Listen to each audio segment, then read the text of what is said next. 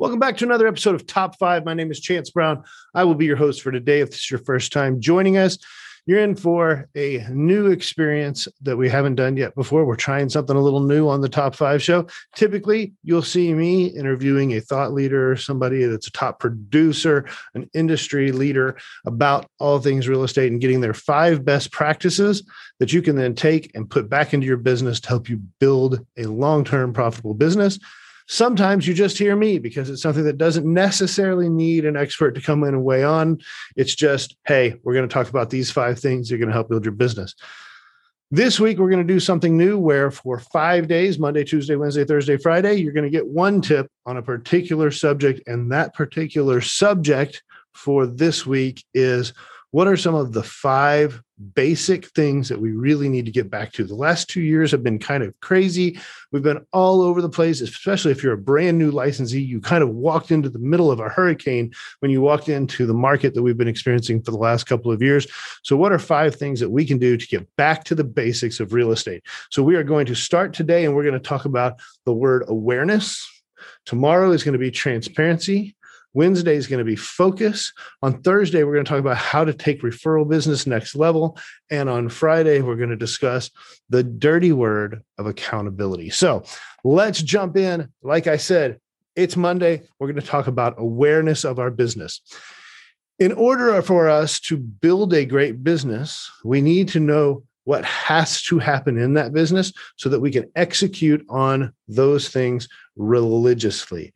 There's no big sexy magic bullet. We want to try this new marketing service. We want to try this social media thing. We want to do all of these things. But at the end of the day, it's consistent execution of daily disciplines that helps us become successful in real estate. And that's what we need to plan for.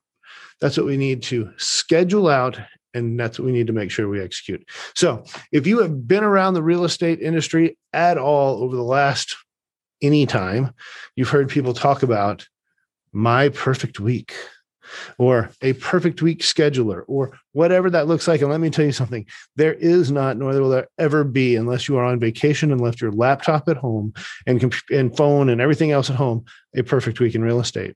It just doesn't exist. But that's not the point.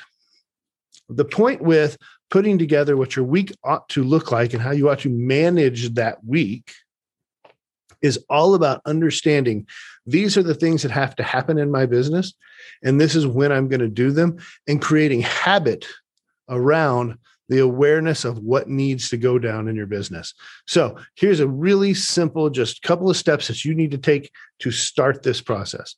Number one, get out a notepad, get out your reMarkable, get out your laptop, whatever it is that you want to do and you're going to write down the things that you need to do every single day in your business. These are not the I want to do, this sounds fun. These are the I have to do these things to be successful every single day.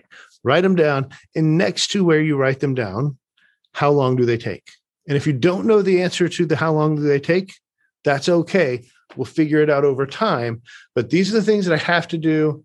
And this is how long they take. Then we're going to repeat that exercise on weekly basis, on a monthly basis, on a quarterly basis, semi-annually, annually, however long out, however far out time-wise you need to go. What are the things I have to do on a daily basis? What are the things I have to do on a weekly basis? What are the things I have to do on a monthly basis? So you may only do accounting once a month. That's fine. Put it in your monthly column. And how long do you need for that? And then we're going to go in and we're going to create blocks based on how long each one of those tasks takes. So if your social media update is something you're going to do two times a day and it's 20 minutes each time, then you're going to create two 20 minute blocks that go into your calendar every single day. And that's it. Put them in on the times you would like to actually do those things. Doesn't mean you have to do them at those times. What times would you like to do those things? And then take the rest of those blocks and put them into your calendar and build out your calendar. Leave yourself time for your personal non negotiables, spending time with your family, partaking in hobbies, going to the grocery store, things like that. Take, make sure you schedule those things because those are more important. Your business drives those things, but those things have to happen for you to live a good quality of life. Leave yourself some what we call buffer blocks in the time management universe Buffer blocks are going to give you the flexibility to this popped up and I need to take care of it. But as you add these blocks to your schedule, the beauty of the perfect week scheduler, the beauty of putting together your perfect week or the ideal week or whatever you want to call it, is that you have a good grasp of what has to happen in your business. You have the awareness of all the things that have to have in your business have to happen in your business. Now, the beauty of time blocking, which is a totally different episode, if you want to go back and watch the 12 week year episode that I did with Brian Moran, the author of that book, you can go back and watch or listen to that episode of this podcast where he talks about it. The beauty of time blocking is that it's very flexible. So if you're doing a time block at 10 a.m. and it's you know writing thank you notes or it's whatever that looks like in your in your daily schedule and somebody picks up the phone and says hey i really need to go see this home. It's been on the market for five minutes. It's in that neighborhood we've been looking for. It seems perfect. Can we go right now? You don't say ooh no sorry can't do that. I'm in the middle of this time block. I have a portion time for clients at 2 p.m if you want to run your business that way, that's fine. And there's nothing wrong with setting those barriers to your time. But if it's something that really is kind of an urgent client need and you need to get out there and handle it, it gives you the opportunity to stop what you're doing, go into that client time block that you were going to do at 2 p.m. and just move the blocks. Move the blocks from 10 a.m. to 2 p.m., switch them out. And then when you get back at 2 p.m., hey, I can finish that block. But no matter what happens at the end of that day, you get done with that block.